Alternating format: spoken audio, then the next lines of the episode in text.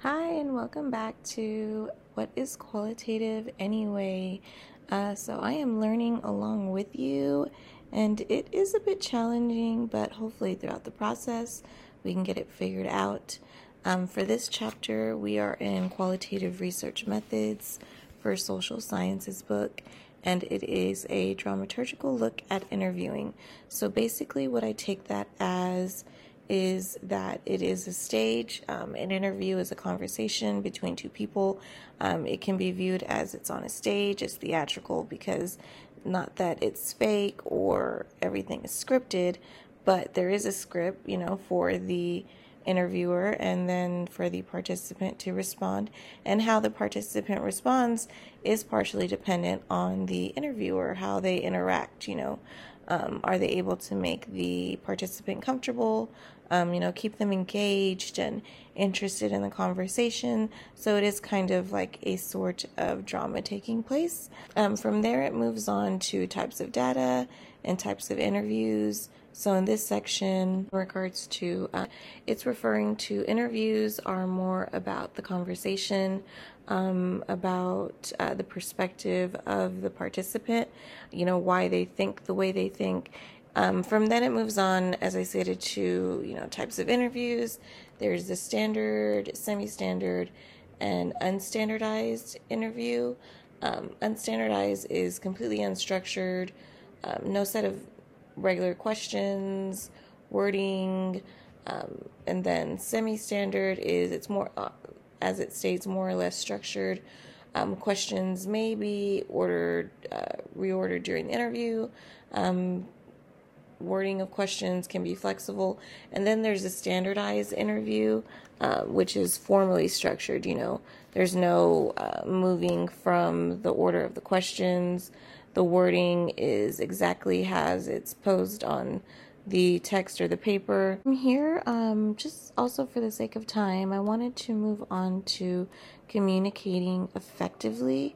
Um, so it's important for the researchers to make sure that uh, the participants everything is being communicated clearly to them. They understand it. The language that's used needs to be understandable. Understand that maybe in some communities or groups, you know, the language that they use is different from your uh, language that's used in, you know, empirical studies and uh, higher education. So, matching it to your uh, participant is the best option.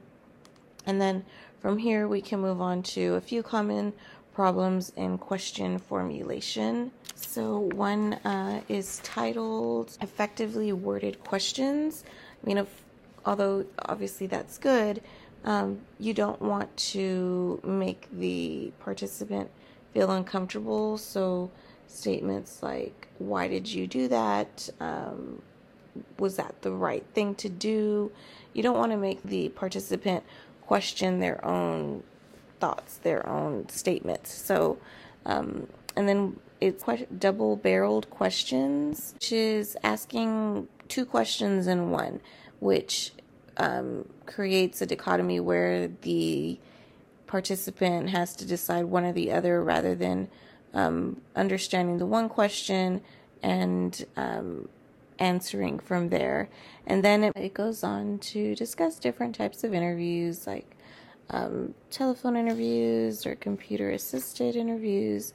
Um, but I wanted to move on to the section uh, related to the title of the chapter, uh, the dramaturgical interview, um, explaining how the design of the dramaturgical model benefits the research interview process. Uh, so, in it, it discusses, you know, uh, 10 commandments of interviewing. Uh, I think that was important to go over. Never begin an interview cold. Remember your purpose. Um, present a natural front. Demonstrate a aware hearing. Think about appearance. Interview in a comfortable place. Don't be satisfied with monosyllabic answers. Be respectful. Practice, practice, and practice some more.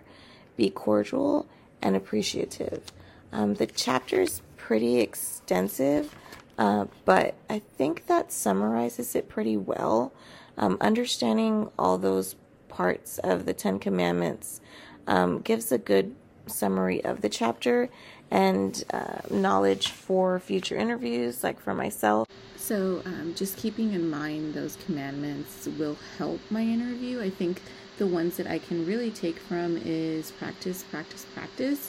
Um, you know, maybe with a relative or somebody before I conduct an interview, just to take out maybe any awkward moments or figuring how to word a question.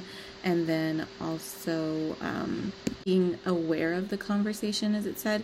So just being aware of any, you know, body language and keeping them engaged um, keeping them interested, showing them that I'm invested in this conversation. I do want to hear what they have to say. It's important to me and my work. Um, so I think focusing on those two and everything else from the chapter will really help improve um, the future interview. So look forward to doing that with y'all. Have a good day.